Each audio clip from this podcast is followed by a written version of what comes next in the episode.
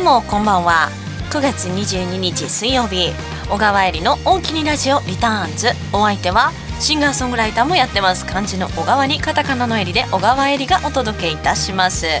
もう9月もあっという間に後半戦に差し掛かってきておりますが本当にね1ヶ月がもう早くてもう水曜日もう金曜日そうあの放送日がですねなんかもうすぐやってくるなと思いながらでも1週間経ってるんですよね。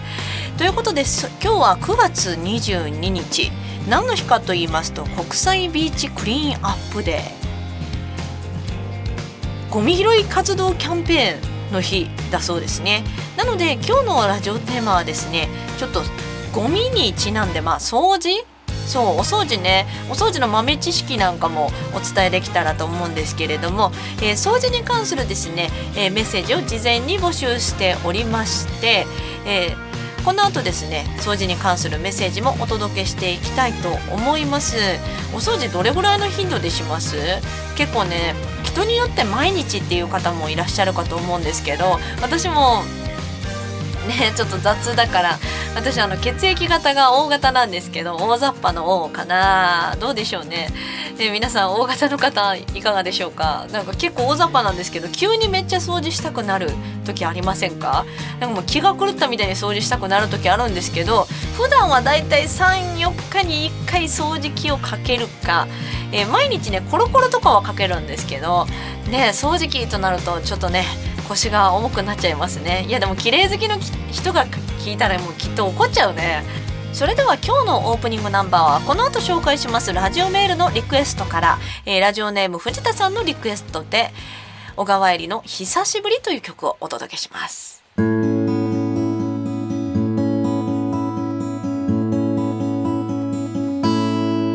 久しぶりにここで来ました。こんな日は久しぶり。空が赤いなんて。久しぶり。私は寂しい子だったから。久しぶりに家を出てみたら。四角いお空が広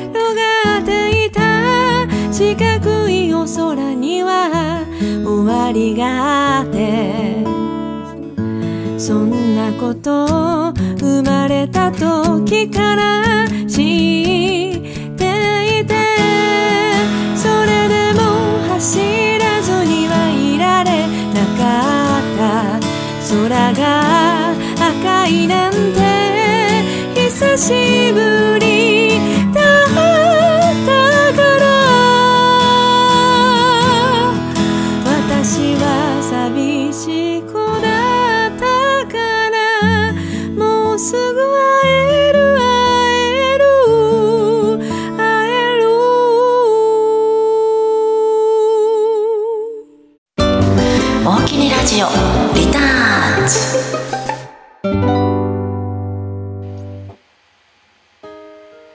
届けしましたナンバー小川えりの久しぶりというナンバーをお届けしました、えー、この楽曲なんですけれども去年ですね2020年に舞台の「あたしと過去と」という舞台があったんですけどそこで、えっと、書き下ろしで8曲書かせていただいたんですけれどもまあ劇中歌という扱いですかね。えーと、いろんなアーティストさんが、えーと曲を書き下ろされた作品なんですけれども私もねそのみんなそのピアノのアーティストさんが多い中ギターのアーティストでねちょっとあの初めて書かせていただいたという作品でした、えこの後ですねせっかくなのでちょっとその私と過去との関係の作品からもう一曲ちょっと流したいと思うんですけれども、えそれではですねちょっとメッセージをご紹介させていただきたいと思います。今日のねラジオテーマは掃除ということで今日のオープニングナンバーをリクエストいただきました。ラジオネーム藤田さんお気にありがとうございます。それではメッセージご紹介させていただきます。最近はめっきり朝晩は涼しくなってオープンカーに乗っていた頃はたまに早起きして会社行く前に峠を走っていました、えー、なかなかブイブイ言ってますね。オープンカー乗りたくなってきた。雨とかオープンカーって大変じゃないんですかね？だからいつも高速走ってる時とか風めっちゃ受けるけど大丈夫かなって思うんですけどそれはそれで結構爽やかなんですかね？えーと、掃除に関するメッセージいただいております。基本家のお掃除は奥さん任せなのですが先日勤続30年の記念品ギフトで、えー、高圧洗浄機を手に入れたので玄関や門周りのえー、石壁や駐車場のコンクリートを掃除したら見違えるほど綺麗になりました。今まではホースで水をかけてデッキブラシでゴシゴシ23時間コースだったんですが高圧洗浄機では30分足らずで完了でした。あの高圧洗浄機ってあのテレビショッピングとかであるやつですよね。あらこんなに綺麗みたいな。あのアメリカの家庭とかでこうやってるやつとかもあの高圧洗浄機の時は結構出ますよね。あれそんなに綺麗になるんだ。いいな。なんかでやっぱゴシゴシこするの大変ですもんね。えー、いいな。なんかああいうテレビショッピングのやつ見てるとめっちゃ欲しくなりません？あれ危険ですよね。なんか夜中とかにやってるやつが一番危険ですね。夜中ってなんかぼーっと見てるじゃないですか。ついつい見入っちゃうんですよね。あこれいいかもってうっかり改造になりますよね。30分以内とか言ってさ。そういう口でしょうか。いやでもすごいいいな。でリクエストですね、えー、そう私最近エリちゃん最近は朝配信も頑張って、えー、テーマソングも制作中。その他にも新曲を2曲も制作と久しぶりに新曲ラッシュそう。最近ね新曲全然できなくて。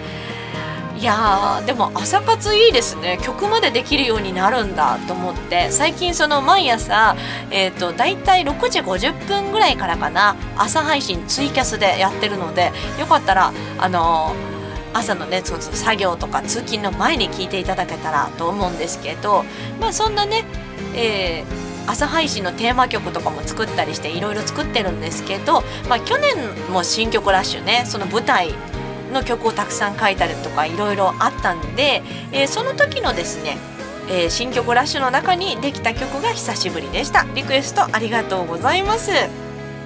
いや本当にね曲できる時はできるんですけどなんだかできない時はできなくてすごくムラがあるんですけど、えー、そんな新曲去年の新曲ラッシュの中にできましたその「あたしと過去と」の舞台のシリーズからもう一曲お届けします。小川えりで「雲」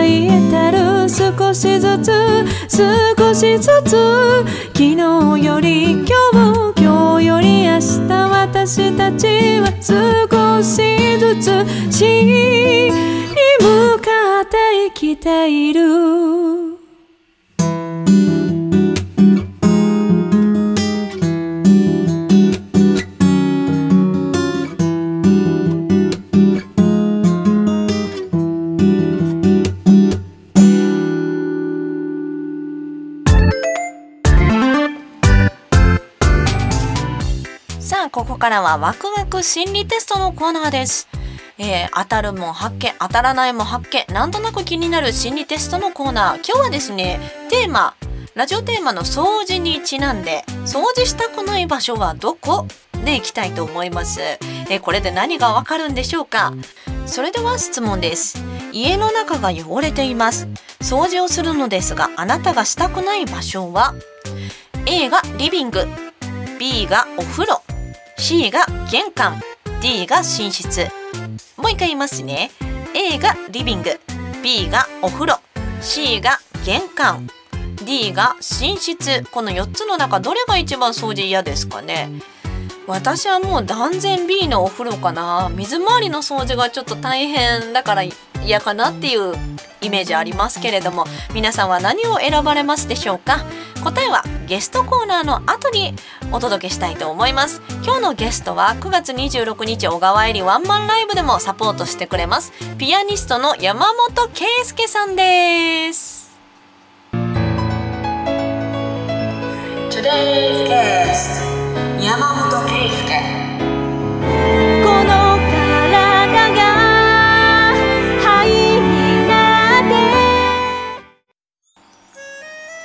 それでは本日の小川えりの大きにラジオリターンズ。今日はですねちょっと趣向を変えまして、え私のですね9月26日日曜日に二子玉川音実劇場であります、えーピアノをこうサポートで弾いていただいてボーカルに専念するというワンマンライブがあるんですけれどもそちらでスペシャルなピアノを弾いてくださるピアニスト山本圭介さんをお招きしております。どうぞ山本さん。はーい。おー山ピーさん。お邪魔します。どうもどうも。どうも。あのサポートでこのラジオ番組に出てくださるのは、サポートミュージシャンで出てくださるのは初めましてなんですね。そうなんですね。そうなんです。なんかあの山本圭介さんは結構ねあの東京のライブハウスの私のイメージですけど女性シンガーソングライターをちょっと多くサポートされてらっしゃるイメージがめっちゃあるんですけれどもそうですね。やっぱ女性がお、やっぱり女女性が多いんですか？そうですね。でもまあ男性も、昔はあのユニットで男性と組んでたんで、えそうなの？そう。えそれいつぐらい？うんそれはな、いつだろうな。うんだから、結成したのは15年ぐらい前かな。えだいぶ前うん。ちなみにピアニストとして活動を始められたのはもう何年ぐらいなんですかねピアニストとしての活動を始めたのは、専門学校を卒業してから、ちゃんと仕事としてって感じになったんで、ああなるほどね？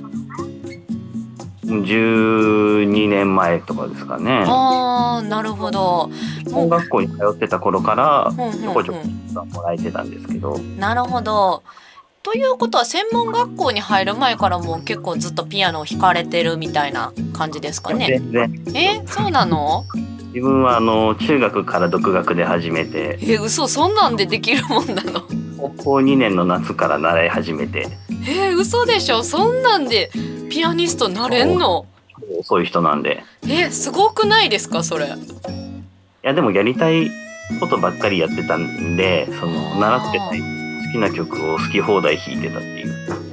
好き放題独学で最初弾いててそんなにすぐ弾けるようになる人ってあんまいないからすごいですねちょっとその辺弾けるようにはならなかっあじゃあめちゃくちゃこういやでもピアニストのあの世のイメージ多分あのもうすごい小さい頃から英才教育で叩き込まれて音大行ってみたいなイメージがやっぱ私の中であるんですけど。たイメージがね。やっぱ結構一般的にはそういうイメージってありますよね。結構そうかも。あイメージがうん、先行しちゃうけど、えー。じゃあ中学ぐらいからよしピアノ弾こうって言って弾き出したんですか？姉がちょっとピアノを弾いてて家で。あー家にピアノはあったんですね。あの電子ピアノが。アップライトとかじゃなくてもう電子ピアノだったんだ。でそれであの、まあ、うちは結構ゲームが好きな家系だったんでへえゲームの曲を弾いてるのが羨ましすぎて。あそれでドレミファソラシドだけその姉に教えてもらってそこからは独学でやるっていう仕組みだったんで。ーえ譜面読めたんですか？譜面をがあったから読めないけれどもちょっとずつ読むようになって。へえ。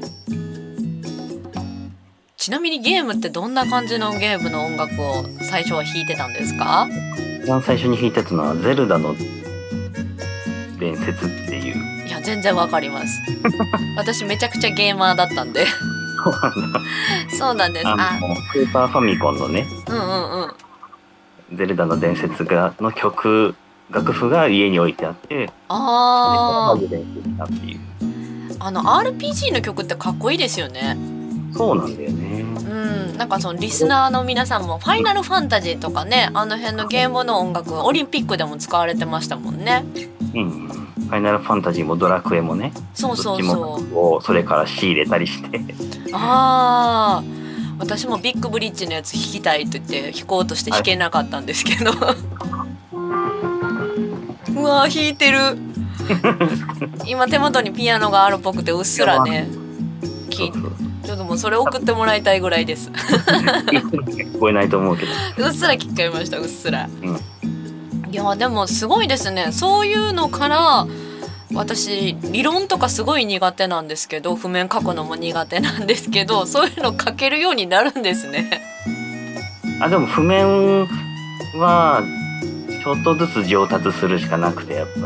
あーやっぱどんね。どん書いてで誰かに見てもらってど何が見やすいかとかを指摘してもらわないとうまくならないから。やっぱそういうこうトライアンドエラーじゃないですけどそういうのやっぱいるんだうん、でも何よりやっぱり誰かが見ることを考えて書かないとうまくならないかなっていう。そうですね。ちょっと耳がだいぶ痛い。だいぶ痛いですね。大事。大事な話です。そうですね。あやっぱそういう思いやりが大事ですよね。そうなんです確かにシンガーソングライターは譜面が下手くそっていうか譜面がうまく書けない人がいやでもまあサポートミュージシャンでも譜面が苦手って人は結構いるんで。へえそうなんや。そうそうそうそう。いやでもねなんかあの共通言語みたいなもんですからね譜面はね。そうそうそれがないとねまあやっぱちょっと時間かかりますもんねサポートとか取り掛かるのもね。譜面の出来具合で仕込みの時間が全然変わってくるんで。はなんかいつもすいません本当に。いい。私も今回なんかリリズムとかを書いたりリズム譜とかを書いたりとかあの結構いろんな情報を詰め込めるんですけど譜面っていうのは。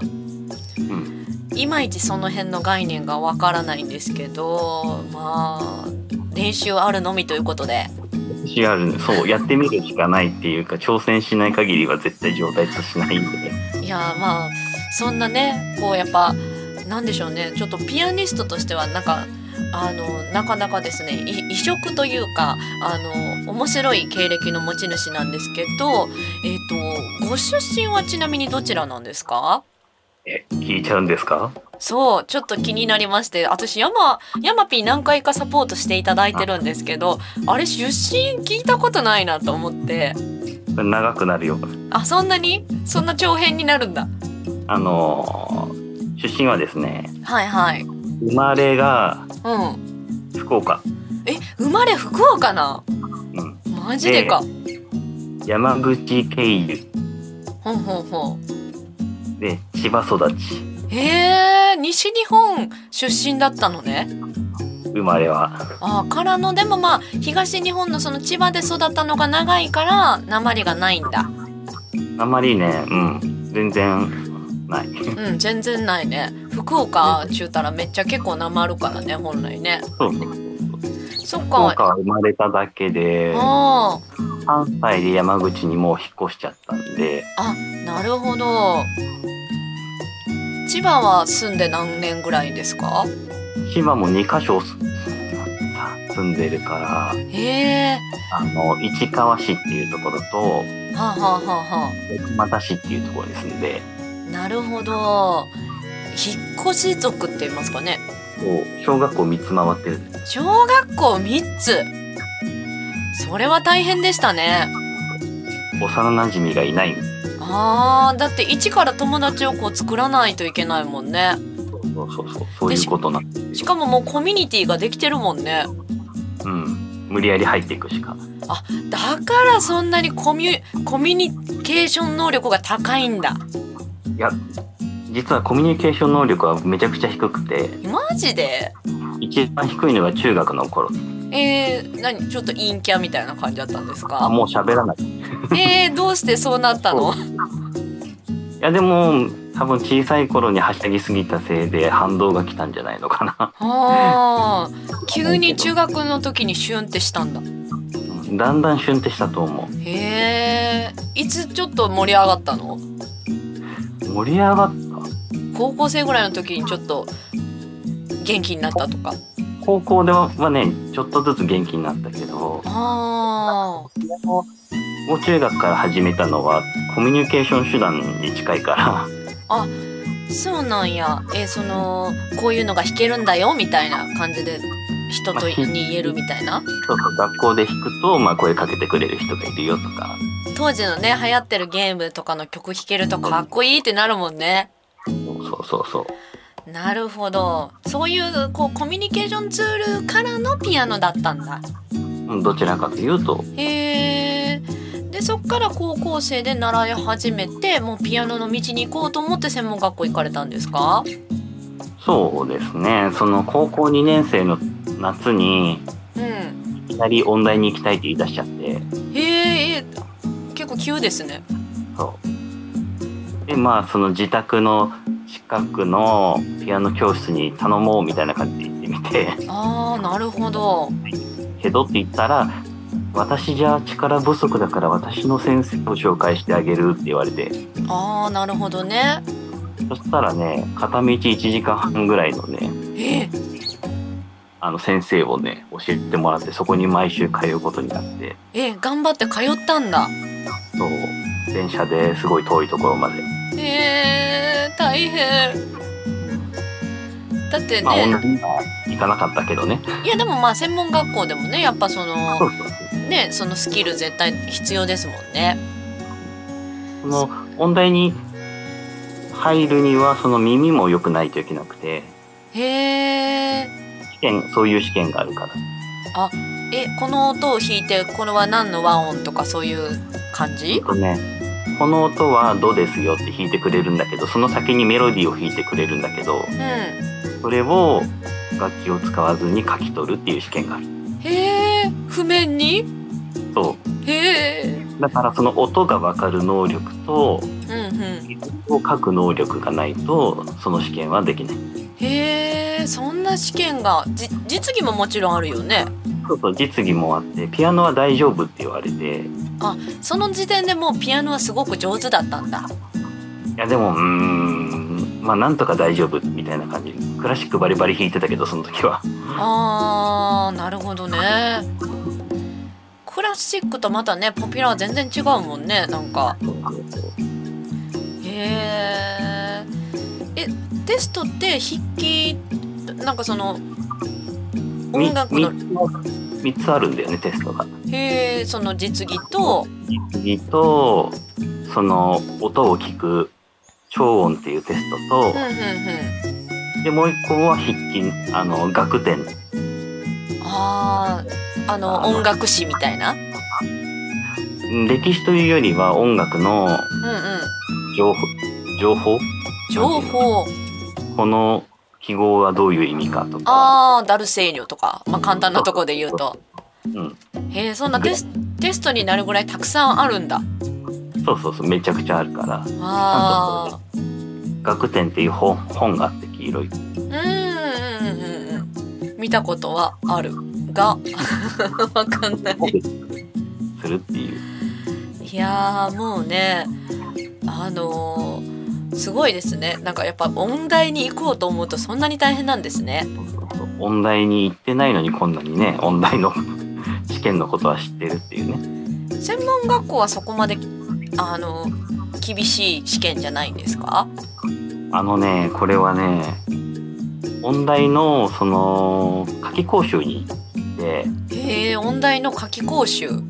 そう。ねまあそこでピアノは大丈夫と言われたけどその耳を使うやつがもう最低ランクで自分が。あーやっぱそこはずっとそのやっぱ幼い頃から鍛えてきた子にはなかなかね。そうそうそうそう。でどうしようこれだと受からないなってなってた時にそのこう選択肢にうん。専門学校はどうって言われて、ああなるほどね。これだって思ってはあ、はあはオープンキャンパスに行って、あ、うんまあ、そこの先生にピアノを聴いてもらったらうん。うんうん「はいじゃあ合格で」みたいな感じで言われて。えそんなねノリでできるもんなんや。まあそこでは言ってくれたけど、まあ、ちゃんとはあ資料とかは何？プロフィールとか送ってああなんとか合格にはなったけど試験みたいなのはなくて、ーえー、そうなんやうん、その時は。専門学校にちょっとなんか音楽系の学校ってちょっと憧れがありましてですねあそうなんだ。そう私あの普通の大学だったのでうんうん。大学い大学の軽音楽部でちょっと道を踏み外してしまったタイプなのでなんかそう外しちゃった。そういう話が聞けてなんかすごいちょっと嬉しいです。なかなかねこういう一般の方は知り得ないようなことなのでさすが。いいですね。ありがとうございます。はい、どうも。えっ、とそれではですねちょっといまあそんなねピアニスト山本圭介さんがどんな音楽をまずピアノをされてらっしゃるのかということでちょっと一曲ね、えー聞いていただこうと思います。このえっ、とピアノインストをですねあのお届けさせていただいたいたいんですけどこれは山本さんが作られた曲なんですか？そうなんです。あの、あー星森という曲をですね、はいあの、作りましてですね、すごく幻想的な曲ですよね。数年前に、うんうん。まあ、その夏の夜の星空をね、あの、うん森から見るみたいなあイメージで作りました。あなるほど。そういったイメージでじゃあちょっとまずは聞いてください、山本圭介で「星降る森」「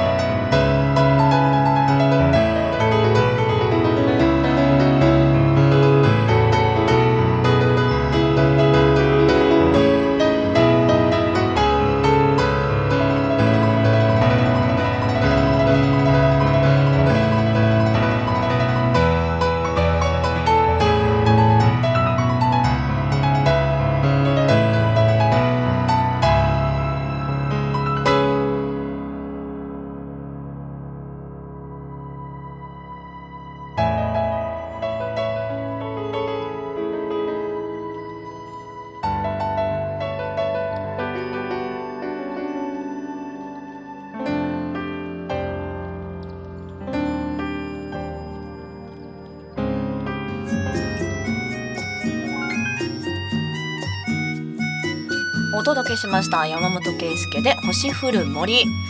ありがとうございます。ねすごい素敵なナンバーですね。で今日はですねあのリスナーの方からメッセージをいただいております。お。えっ、とじゃあちょっとねご紹介したいと思います。ラジオネーム奈良のしげさん。いつもメールお気にありがとうございますで、えっと山本圭介さんがピアノを始めたきっかけは何でしょうかということでこれは前半にねちょっと言ってくれてますもんね。そうですね。あの姉が弾いていたゲーム曲が羨ましくて、それをまあ弾きたいと思って。ねそういうやっぱなんかそのお姉ちゃんのねあの影響だそうで、はいあとは、えー、と今回そう私9月26日に東京音実劇場で私のピアノサポートを担当するにあたっての抱負は何ですか？と。抱負とかあんのかな？抱負というか、まあはい。いつも気をつけてることを言うと、おおあのー歌いづらくないかとか歌いやすいかなっていうのをずっと気をつけることですね。あやっぱそれはすごい感じます。なんかすごくこうあの山本さんすごい人気っていうか予約の取れないピアニストと私は思ってるんですけど取れるよ。取れないよ。でなんかやっぱそれだけこうなんかやっぱシンガーソングライターとかそうやってサポートを頼ん頼む頼みやすいとかあ頼まれる理由はやっぱりその歌い手のことを考えて弾いてくれるからかなって私もすごい感じてます。でもまあ最必要最低限は絶対考えることだなと思ってね私もなんかいきなり新曲をぶっ込んだりとかねすいまあ、ません。それは逆に新しい曲に挑戦するときははい。あのーなんだろうな。その今までやってたものに染まってないからちょっとやりやすいというか。あ逆にそうなんだ。なんかアレンジがある方がうん。なんかアレンジがある方がなんかそれをなぞらえるだけでいいから楽なのかなって思ってたんですけど。うんでもなんだろうなその自由に逆にできる部分がある増えてくるかもしれない。うわすごい嬉しい。なんか迷惑かなとか思いながらね。あでも新曲2曲もでできちゃったしでもやりたいし。1曲なんてギターやけどピアノにしてもらわなあかんしみたいな、どちらかね、というとシンプルにやりやりたくなっちゃうタイプだから自分は。ありがたいですって皆さんよかった。あとは抱負というかその当日のねはい。会場がね、本日劇場なのでね、うん。まあ、グランドピアノではなくエレピなので。そう。そうそうそうそう。それをまあうまくその強弱がほんのりグランドピアノよりは落ちるかなと思ってそうだね。てそれをうまく利用できたらいいなって思ったりしてますね。あ逆にね。なるほど。それそのキーボードにしかできないこととかもあるから。あーまあねいろんな音が出せるとかねいろいろありますもんね。そうそうそう。でもなんかなんかなんていうのかな。ちょっとふわーってした音を重ねるだけとかかもしれないし。うんうんうん。それでもでもねグランドピアノにはできないアプローチですからね。とか自分でちょっとリバーブのふわってする音あの具合を変えたりして、とかもできるし。うんなるほど。だからピアニストさんに頼む時にやっぱグランドピアノの会場の方が良かったのかなとかいろいろちょっと考えるんですけどそう言っていただけるとちょっと救われますね。そうそう。その場に合わせたものを何何かしら考えたりするのが普通かな。あーなじゃあなんかもうグランドピアノとかその生ピアノじゃないとダメみたいなこだわりはそんなにない。まあやりたいことが先に決まってるならうん、それを実現するんだったらグランドピアノの方がいいよとか LP の方がいいよとかは言えるけども、まあ、先に会場を決めたのでうん、だからまあこういうことができるなっていう想像ができるかな。ああなるほどね。まあそのそこの現場に合ったことをねあのやってくれるのはすごいやっぱありがたいですね。なるほどね。やっぱ。あれですよね。キーボードとかもやっぱバンドの時に弾いてもらうこともありますけど、はい。キーボード的なアプローチみたいなのも結構得意なんですか？キーボード、まあ、どちらかというとピピアノのグランドピアノとかの方が個人的には弾きやすくて。うんうんうんうん。あの小さい音がものすごい小さい音まで出せるから。ああなるほどね。キーボードだとボリュームの上げ下げで小さい音を弾こうとしてもちょっと大きく出ちゃったりする時があって。あアプローチとしてはそうかな。あなるほどね。ちなみにあれですよね。あの今日一番最後に聴いていただく曲とかはい、弦楽あの弦のそのバイオリンとかそういうそのストリングスのアレンジとかもするんですかね？ストリングスのアレンジはですね、うん。あのーちょいちょいしてますね。うん。その最後に聴いていただくやつはうん。弦楽器はバイオリンとうんうんとチェロっていうあのカルテットじゃなくってうんカルテットのバイオリンを1人抜いた3人の編成のうんもので,、で昔はそのアンコンディショナルラブの現場とかああそうですね。あのカルテットのアレンジとかをしたりああとまゆワンマンね。今柊まゆさんですけど。あそうそうここにもゲストで出てくれたことあるんですけど。あそう。あのホールですよね。そうそうそう。その時の弦楽カルテットのアレンジも何曲か担当させていただいたんで、まあ、ちょいちょいやってるなって感じ。いつかやってほしいですね。なかなか大変だぞ。そうだよね。大変だよね。打ち込みとかでややったらダメなもんなんだもんねねなんかすごくいい音源を持ってるんだったら良いのかもね。あーやっぱね。そうう。ちには音源がないもので。う ん生には勝てないねなかなかね。なるほどね。それでですねあのもう一通ですねあの聞きたいことメッセージいただいております。どうぞ。ラジオネーム藤田さんいつもお気にありがとうございますえー、とおそらく今回の10月26日のエリちゃんのワンマンで初めて山本さんと認識してピアノを聴くことになると思います。だから誰かのピアノでサポートで入ってるけどみたいなところはあるんでしょうね。10月26ってうん、うん、違うね。9月だね。間違ってるね。9月です藤田さん。危ない危ない。危ないよ。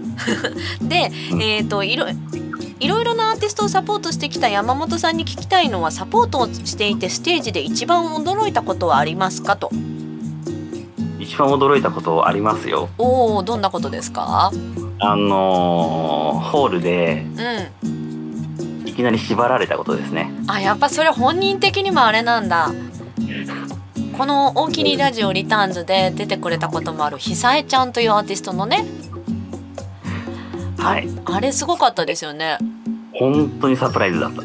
サプライズというねあのちょっと浮気男を撃ち殺すような曲があってこのラジオでも流れたんですけどその曲中に山本さんが急にピアノ弾いてたのに呼び出されてそう。なんか縛られたんですよね。そうあのホールのステージのど真ん中に椅子が用意されててうん。そこにす座らされて縛られたんですよ。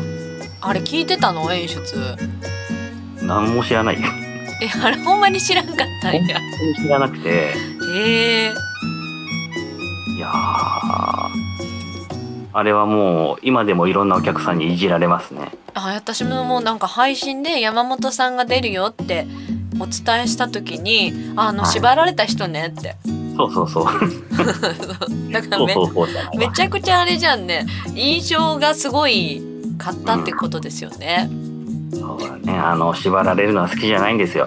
あらそうなの？意外と好きなのかなと思っちゃった。はい。どちらかというと S 側なんで。そうなんだ。優しそうなピアニストさんなのに。優しくないぞ。意外とそうらしいですよ。はい。いやでもすごいですね。そうやってこうねあの記憶に残るってことはすごいことですからね。そうですもうネタでネタになっちゃう。私も縛ろうかな、やめね。あのさえちゃんのねうん。ワンマンがまたね11月にね。ああ。それでも弾かれるんですか？あのそう。ミッドホールで。あるんでもしかしたらまた縛られるのかな。久しぶりなのかしら？久江さんのサポート。久しぶりに会います。おーじゃあちょっとドキドキですね。どうなるのか最近は配信ライブもあるので皆さんぜひ目撃してみてください。でまあ私9月26日に東京音実劇場で山本さんですね、えーピアノ弾いてくださるんですが、本当にねあのちょっと今後の予定とかちらっと聞いたらもう土日全部埋まってるぐらい忙しいのでねまた皆さんもどこかで山本さんのピアノプレイを見ることもあるでしょうねきっとね。土日がもうみんな昼夜を詰め詰める感じになっちゃってて。やっぱ平日がなかなか今ねできないですもんね。平日のライブが激減した代わりに土日にめっちゃ詰まってます今。そうだからなんかあ予約の取れないって言ったんですけどやっぱね。今回だからまあ9月ねちょっとねどうなるかちょっと頑張りたいと思いますのではい。ねちょっと新曲もね一からアレンジしていただくものも2曲あるのでちょっとねどんな感じになるか楽しみにしております。はいそれではですね最後に、えっと金田一はすみさんのですねナンバーをお届けしたいんですけどこれはそのあれですよねピアノを山本さんが弾かれてアレンジをさっきもちょっと聞きましたけど、あの担当されたという楽はい曲ですね。あのピアノに弦楽器3本のアレンジを加えてあの録音してもらいましたはい、それではですねえっ、とちょっと曲紹介をどうぞ。曲紹介はい金田一はすみさんですよね。はい。はい、そうですね。えー、まあ新しい CD、あの本音という CD があるんですけど、そこに収録されている衣装という曲、えー山本圭介アレンジで、えー収録しております。では、どうぞ聴いてください。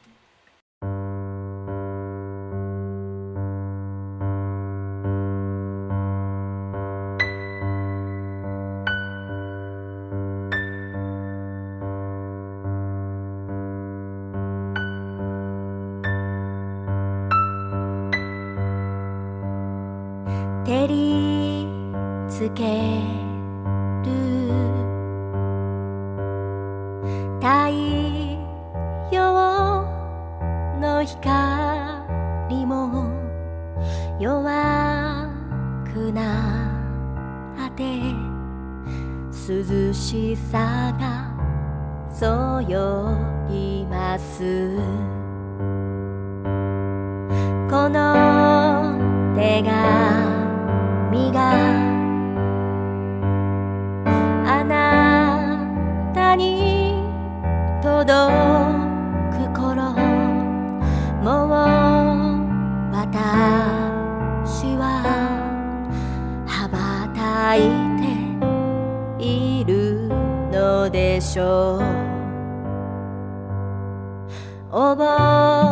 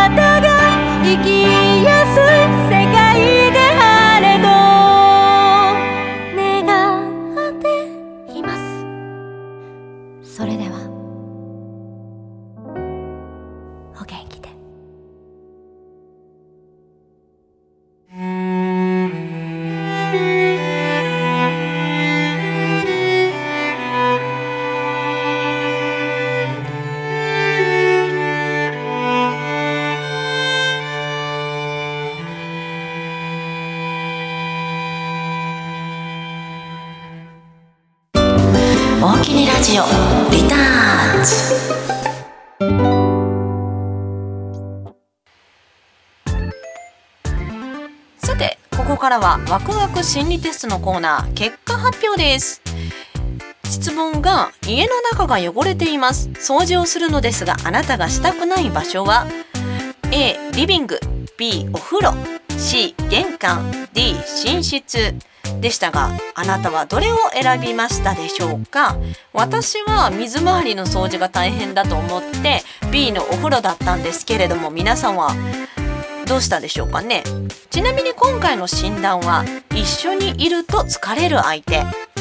ほっと安心できくつろげる家なんですけど汚れていたり散らかっていると心が休まることはありません。そして掃除したくない場所は一緒にいると疲れる相手を表しています。ということでまず A のリビング。リビングを掃除するのが嫌な人はおしゃべりな人がちょっとしんどいかなみたいな。えーとこう楽しく会話してたはずなのに気づけば相手がずっと喋ってる。マシンガントークにちょっと疲れちゃうっていう人が苦手かなと。B のお風呂は清潔癖な人。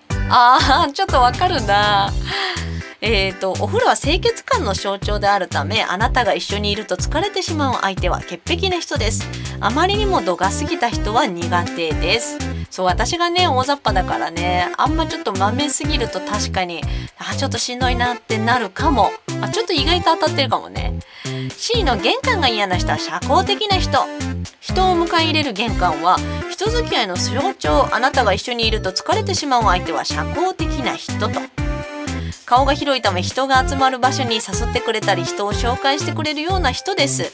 まあまあね良かれと思ってやってるんだけどちょっと疲れる時もやっぱあるよね、えー、そういう社交的な人がちょっと疲れちゃうのが玄関。そして D の寝室。無口な人。休息や静寂の象徴である寝室。あなたが一緒にいると疲れてしまう相手は無口な人です。えーと、もしかして嫌われていると一人で勝手に悪い想像をしてしまいどっと疲れてしまうのですと、まあ、これもちょっと私もあるけどやっぱ潔癖かな。うん。なんかちょっと意外と当たってるかもしれませんね。あなたは、えー、当たりましたでしょうか？いかがでしょうか？当たるも発見当たらないも発見ワクワク心理テストのコーナーでした。大きにラジオリターンズ。お届けしております。小川入りの大きにラジオリターンズ。後半戦に差し掛かってまいりました。今日のラジオテーマは掃除ということでえメッセージいただいております。ご紹介したいと思います。えっ、ー、とラジオネームジャスミンさん、えー、こんばんは。お掃除の話ですがはっきり言って掃除は苦手でいつも手抜きで適当にパッパッパッとやっておしまいです。独り者で誰も来ないから部屋が汚れていても人に見られていないからまあいっかと思っています。エリさんのお部屋はピッカピカに掃除してあるんでしょうね。いやそうでもないんですよ。めちゃめちゃ掃除する時もあるんですけど基本やっぱ物が多いんですよね。あのまあ皆さんにいただいたものであったりですとかあとは機材関係ビデオカメラとかもそのミキサーとか機材関係がめっちゃあるのであのそれがやっぱその物が多いから片付かない原因にはなりますよね。ただたまにこう人が来る時がありまして人が来るよってなったらあの結構頑張って掃除をするのでそういう意味では来客ってちょっと気が引き締まっていいかもしれませんね。はい、えー、いつもメッセージお気にありがとうございます。ジャスミンさんおきにでした。そしてですねちょっとゲストコーナーでメッセージを頂いてたんですがちょっと紹介しそびれてしまったメッセージをお届けします、えー、ラジオネーム上越の誰旦那さんお気にありがとうございます。えーと、こんばんは。数々のシンガーソングライターのピアノサポートをこなされている山本さん。今までで一番嬉しかったサポート現場での、えー、ケータリングや差し入れ。これが楽屋にあったら今日は張り切っちゃうよっていう食べ物は何ですか？と、まあ、これヤマピーに聞きたかったんですけど聞きそびれたので私が こう差し入れにもらったら何が嬉しいか？っていうのをね。一回あのイベント出演した時にめっちゃ嬉しかったのがあって。すき焼きにで有名なあの今半あるじゃないですか。今半のお弁当をお昼に差し入れてもらったことがあってもうそれは究極に嬉しかったですね。あとはライブ帰りにうなぎ弁当を持たせてもらったことがあってそれもめちゃくちゃ嬉しかったな。すき焼きにうなぎはもうたまりませんね。これは嬉しかった。あとその差し入れとかもねもちろんすごい嬉しいんですけど日持ちのする焼き菓子とかやっぱ嬉しいですね。そのなんかその場で結構バタバタしてて食べれないことがあるので日持ちのするものはやっぱり結構嬉しかったりします、えー、ヤマピーに聞きたかったんですが私がもらって嬉しかったケータリングにしました。すいません、えー、メッセージおおきにありがとうございます。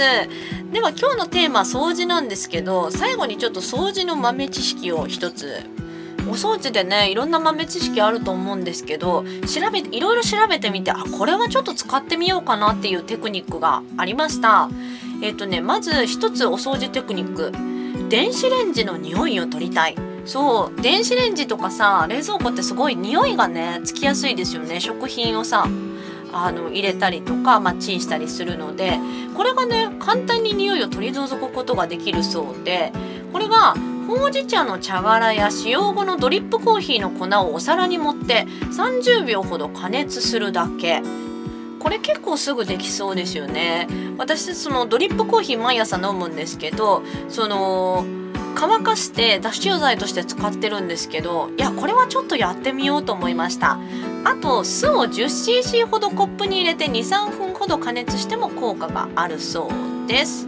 あと電子レンジの中を水拭きする時はコンセントは抜いておきましょうと書いてあるんですけど水拭きする時ガンガンコンセント入ったままだったわ。抜いた方がいいらしいです。知らんかったね。あとキッチンのお掃除テクニック三角コーナーのヌルヌルを防ぐ方法。えー、台所の流しの三角コーナーは嫌な匂いを発してねヌルヌルしたりしますが三角コーナーに10円玉を数枚入れておくだけ。10円玉の銅が消臭殺菌効果を発揮して匂いやヌルヌルを軽減してくれるそうです。えー、これもやってみようかな。なんかすぐにできそうな知識がたくさんありますね。あとはお風呂。私がさっき掃除したくなかったお風呂なんですがお風呂ですねえ壁や床のカビを取る方法。もちろんカビキラーとかでもいいんですけど、えーと、消毒用のアルコールを水で薄めます。そしてお風呂の床や壁に吹きかけた後拭き取ります。アルコールがない場合は酢でも代用できるそうです。または市販のカビ取りクリーナーを使用する場合はクリーナーをつける前に少量の塩を振りかけ数分置いて掃除すると洗剤の効果が上がりますということでなんかすぐに簡単にできそうな豆知識でしたね。早速もう私電子レンジはめっちゃ掃除しよう。ということで今日のラジオテーマは掃除でお届けしました。それでは今日はですねゲストピアニスト山本圭介さんを迎えたんですけれどもそういよいよですね。9月26日日曜日今週の日曜日です。二子玉川音日劇場で小川入りワンマンライブ。ピアノと声で紡ぐ秋の調べというワンマンライブがあります。私がもうギターもピアノも何も弾かないという激レアライブでございます。本当に成り立つのかと思ってちょっと本当にヒヤヒヤしてるんですけれどもきっと素敵なあのねピアニストの山本圭介さんがピアノを弾いてくれるからには素敵なワンマンライブになると思っております。小川えりソロプレミア配信スペシャル。小川えりワンマンライブ。ピアノと声で紡ぐ秋の調べ、えー、9月26日日曜日。東京二子玉川音日劇場。オープン17時。スタート17時半で来場チケットが3500円。でもこのご時世ですので配信チケットもあります。2500円でありますのでぜひぜひ本当にですね見逃していただきたくないワンマンライブになっております。もうワンマンライブ最後だよぐらいの心意気で挑みたいと思いますのでぜひぜひ配信ライブもご購入お待ちしております。えー、来場ちょっと気になるなって方は info アットマーク小川えり .com info アットマーク ogawaeri.com までお待ちしております。えー、大きにラジオリターンズの応援メッセージもですね、めちゃくちゃおお待ちしております。info アットマーク小川えり .com までお待ちしております。それでは、来週9月29日、また同じですね、深夜24時から25時にお会いしましょう。最後のナンバーは山本圭介くんがピアノでサポートに入ってくれたナンバーでこのナンバーをお届けします。